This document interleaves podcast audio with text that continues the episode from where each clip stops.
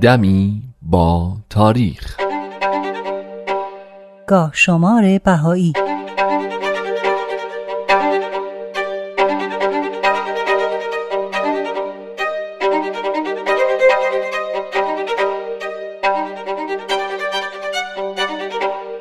اوایل بهمن 1288 خورشیدی نیمه دوم ژانویه 1910 میلادی اوایل محرم 1328 هجری قمری ترازالله سمندری فرزند شیخ محمد کازم سمندر و معصوم خانم فرهادی بود که هر دو از خادمان با وفای دیانت بهایی و از خانواده های سرشناس بهایی قزوین بودند. ترازالله هم مثل والدینش تمام عمر خودش رو در راه گسترش دیانت بهایی صرف کرد و به عنوان ایادی امرالله منصوب شد. بد نیست بدونین که ایادیان امرالله هدایت کنندگان جامعه بهایی قبل از تشکیل بیت اعظم بودند و بیت هم شورای انتخابی نه نفره‌ایه که از سال 1963 میلادی اداره امور جامعه جهانی بهایی رو بر عهده داره. الله سمندری و یکی دیگه از باهایان یعنی علی اکبر رفسنجانی بعد از آخرین دیدارشون با حضرت عبدالبها مبین آثار و تعالیم بهایی مدت پنج سال در شهرهای مختلف به گسترش تعالیم آین جدید مشغول بودند. و همیشه این آرزو رو داشتن که بتونن یه بار دیگه به دیدار حضرت عبدالبها موفق بشن. در این مدت هم حدود نه لوح از طرف حضرت عبدالبها برای این دو نفر ارسال شد و حضرت عبدالبها در این الوا در عین قدردانی از خدمات این دو نفر به اونها وعده دیدار می‌دادند. تا اینکه سرانجام الله به اتفاق علی اکبر درخواست خودشون رو برای دیدن حضرت عبدالبها ارسال کردند. تلگراف اجازه دیدار در تاریخ هفتم اسفند ماه سال 1287 خورشیدی با مهر حضرت عبدالبها توسط سروش الملک از پورت سعید به بوشهر رسید و وعده‌ای که به اونها در الواح قبل داده شده بود برآورده شد.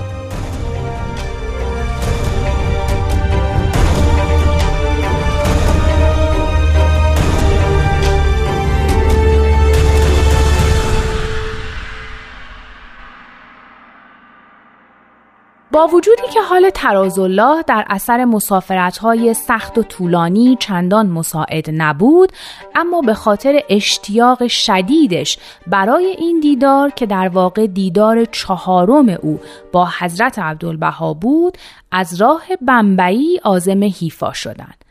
الله سمندری و علی اکبر رفسنجانی که پنج سال با او همراه و همسفر بود در نیمه دوم آذر 1288 به حضور حضرت عبدالبها رسیدند و بعد از حدود یک ماه و اندی در اوایل بهمن ماه سال 1288 خورشیدی فرصت حضورشون به انتها رسید و به ایران بازگشتند.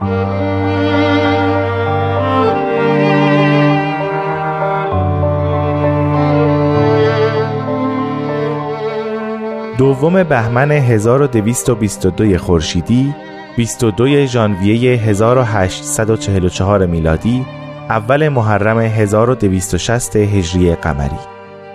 سید کازم رشدی که از علمای معروف شیخیه بود دائما به این موضوع اشاره می کرد که دوره هزار ساله غیبت به اتمام رسیده و زمان ظهور امام قائب نزدیکه. و همیشه شاگردانش رو مستعد و آماده درک قائم موعود نگه می داشت و به اونها اینطور سفارش می کرد.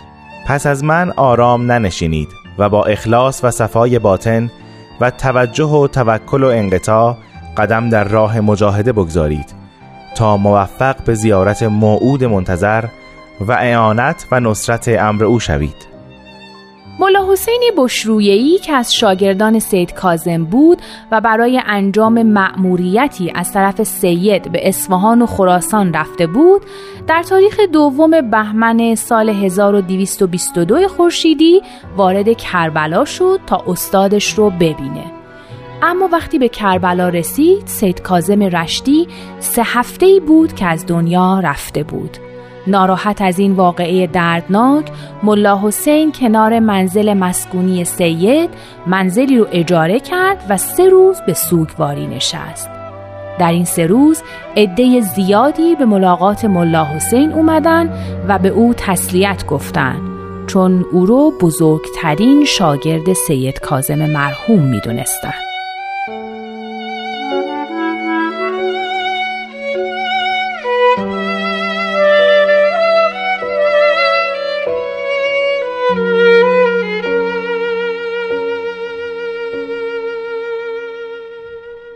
5 بهمن 1335 خورشیدی 25 ژانویه 1957 میلادی 23 جمادی الثانی 1376 هجری قمری در این تاریخ آقا سید حسن متوجه ملقب به هاشمی زاده در تهران درگذشت.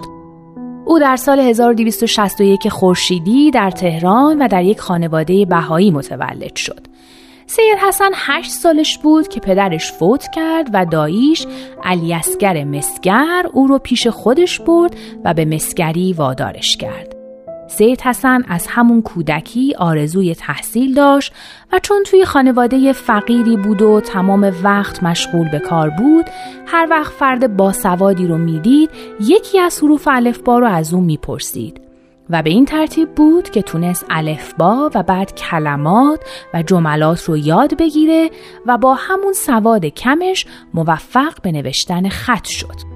وقتی مادر و داییش استعدادش رو دیدن از جناب نعیم که از بهاییان بنام و شاعران معروف اون دوران بود خواهش کردند تا کمی زبان عربی رو که برای فهم آثار بهایی ضروری بود به او یاد بده. نعیم این درخواست رو به شرطی قبول کرد که سید حسن هم هرچی رو که یاد می‌گیره به کودکان بهایی محلشون یعنی دروازه شاهزاده عبدالعظیم یاد بده. چون در اون زمان کودکان بهایی رو به مکتب راه نمی‌دادن و توی راه هم اونا رو اذیت می‌کردن. به این ترتیب روز به روز بر تعداد شاگردان سید حسن اضافه شد تا اونجا که حتی فرصتی برای تحصیل خودش نمیمون والدین اون بچه ها برای تقدیر از حسن خدمات او عریضه به حضرت عبدالبها فرستادن و ایشون هم لوحی به افتخارش صادر کردن و همین لوح هم سید حسن رو در تلاشش برای تعلیم و تربیت اطفال مصممتر کرد. سید حسن متوجه در زمینه برگزاری کلاس های مخصوص اطفال بسیار کوشا بود و به اتفاق چند نفر از شاگرداش جزوات درسی مخصوص اطفال تهیه کرد و اسم اونها رو جزوات دروس اخلاق گذاشت که علاوه بر آموزش فضائل و نکات اخلاقی آیات و مناجات هایی رو هم از آثار بهایی به اطفال یاد می‌داد. پس در واقع جناب متوجه بانی کلاس های درس اخلاق در جامعه بهایی بوده. آقا سید حسن متوجه علاوه بر آموزش اطفال سفرهای زیادی رو هم به شهرها و مناطق مختلف انجام داد تا پیام آین بهایی رو به گوش سایر مردم جهان هم برسونه. تا اینکه در اواخر ایام حیات یک روز سید حسن پاش تو هموم لغزید و لگن خاصرش شکست و مدتی در بستر افتاد اما به تدریج سستی پیری هم بر وجودش غلبه کرد و در نهایت در پنجم بهمن سال 1335 خورشیدی نزدیک ظهر در بیمارستان میساقیه تهران به آرامی درگذشت.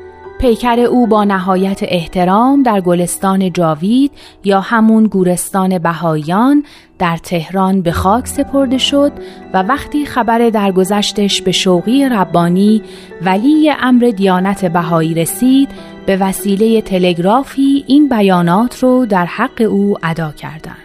بازماندگان و منتصبین متوجه را اطمینان دهید که برای ارتقاء روح آن متساعد الله در ملکوت ابها از صمیم قلب دعا می کنم خدماتش جلیل و شایان تقدیر است. شوقی.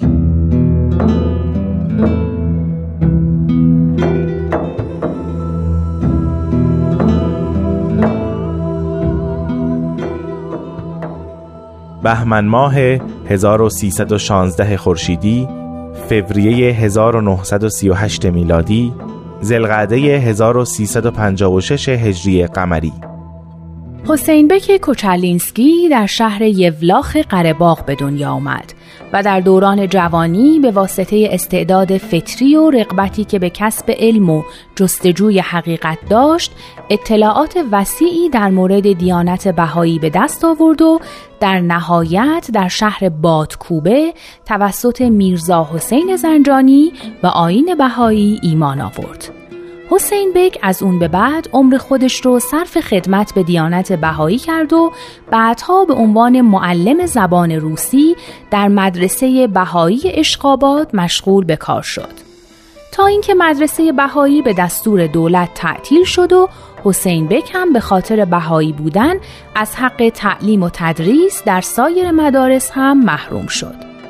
در بهمن ماه سال 1316 مطابق با فوریه 1938 کوچرلینسکی در راستای مبارزه همه جانبه حکومت کمونیستی شوروی با همه ادیان و مذاهب دستگیر و برای مدت نامعلومی بدون داشتن حق مکاتبه با اشخاص به سیبری تبعید شد.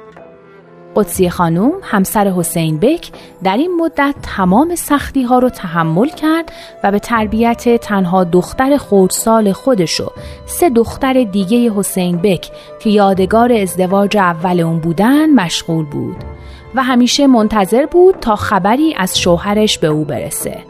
تا اینکه در سال 1944 دوائر دولتی خبر وفات حسین بک رو بیش از یک سال بعد از درگذشت ایشون به قدسی خانوم اعلام کردند.